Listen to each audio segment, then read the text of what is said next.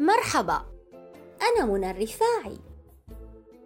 كنت مستيقظة لساعة متأخرة من الليل وأنا أعد لحملة 16 يوم لمناهضة العنف ضد المرأة. وفجأة انقطع التيار الكهربائي فعم السكون والظلام غرفتي. كان مصدر الضوء الوحيد هو شاشة حاسوبي المحمول. في ظل هذه السكينة جاءني ملء أذني صوت صياح ديك مما أثار فضولي للبحث عن سبب الصياح ليلا. أوليس من المفترض أن يكون فجرا أو صباحا؟ بادئ الأمر وردتني فكرة أن ديك جارنا كسول ولا يحب الاستيقاظ باكرا. لذا فهو يضطر لإسقاط فرضه ويصيح ليلا كي يبقى نائما لساعة متأخرة من النهار. غير أن الأمر أخذ من فضولي حيزا واستمررت بالبحث. فلم أجد سببا شافيا مقنعا لهذا التصرف من قبل الديك. إلا أنه استوقفني. تعليل أراحني كثيرا من عناء البحث وأسكت فضولي.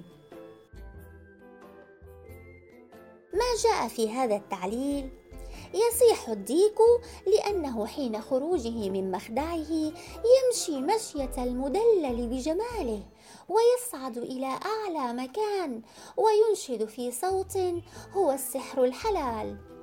وتخرج الدجاجات عند سماع صوته ويقفن مذهولات لفرط ما يشعرن به من روعة ونشوة.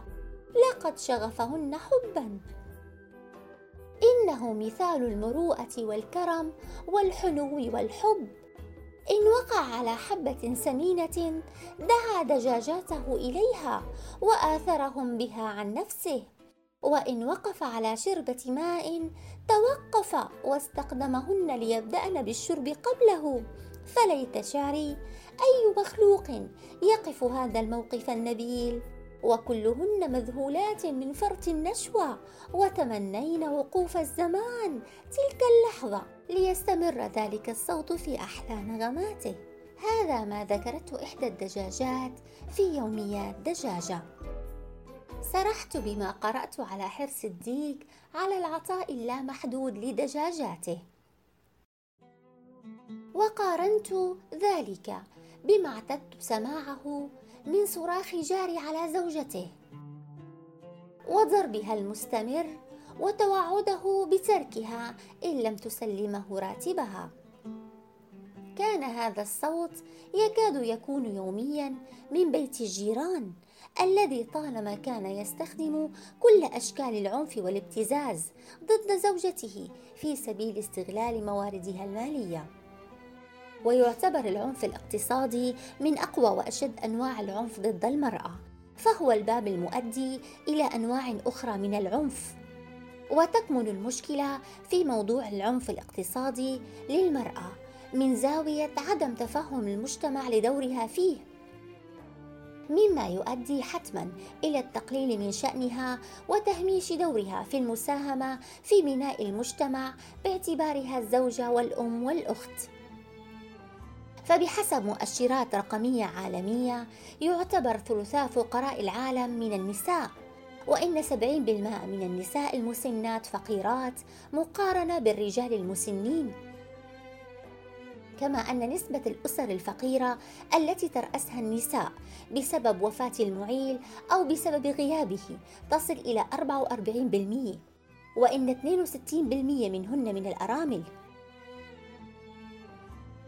إن العوائق الاجتماعية المتمثلة بالتقاليد البعيدة كل البعد عن الشرائع السماوية التي كرمت وصانت المرأة قد ساهمت في تأنيث الفقر إنجاز التعبير. فنجد المرأة الريفية التي تعمل في زراعة الأرض المملوكة للأسرة لغايات تأمين وتوفير الأمن الاقتصادي لأسرتها ولتساهم بالتالي في الإنتاج المحلي ككل. فهي تعمل دون أجر وفي ظروف قاسية في معظم الأحيان.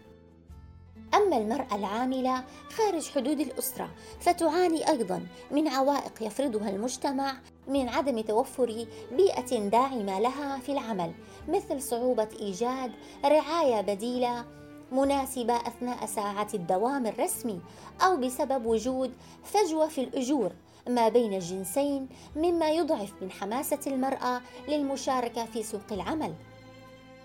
وعلى صعيد آخر يستغل بعض الرجال مفهوم القوامة لحرمان النساء من فرصة المشاركة الاقتصادية الفاعلة في المجتمع مثل فرض التزويج المبكر أو الاستيلاء على حق المرأة في الميراث.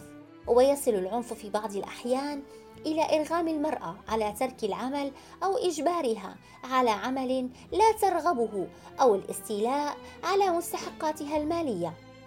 ويصل الحال في بعض الأحيان إلى التهديد بالطلاق. كل هذه الإشكاليات تعزز نظرية مجابهة العنف الاقتصادي الذي تعاني منه المرأة باعتباره مدخلا لمعاناة الكثير من النساء. فالمادة 11 من اتفاقية مناهضة جميع أشكال التمييز ضد المرأة تتناول استحقاقات المرأة بالمساواة في المعاملة وتطبيق معايير الأمن في العمل. ويكون ذلك من خلال إزالة العوائق الاجتماعية والأخلاقية وتحصينها بتشريعات وممارسات فضلى. تشجع عمل المرأة وتصون كرامتها في العمل دون إكراه أو استغلال أو تمييز. ودمتم بخير.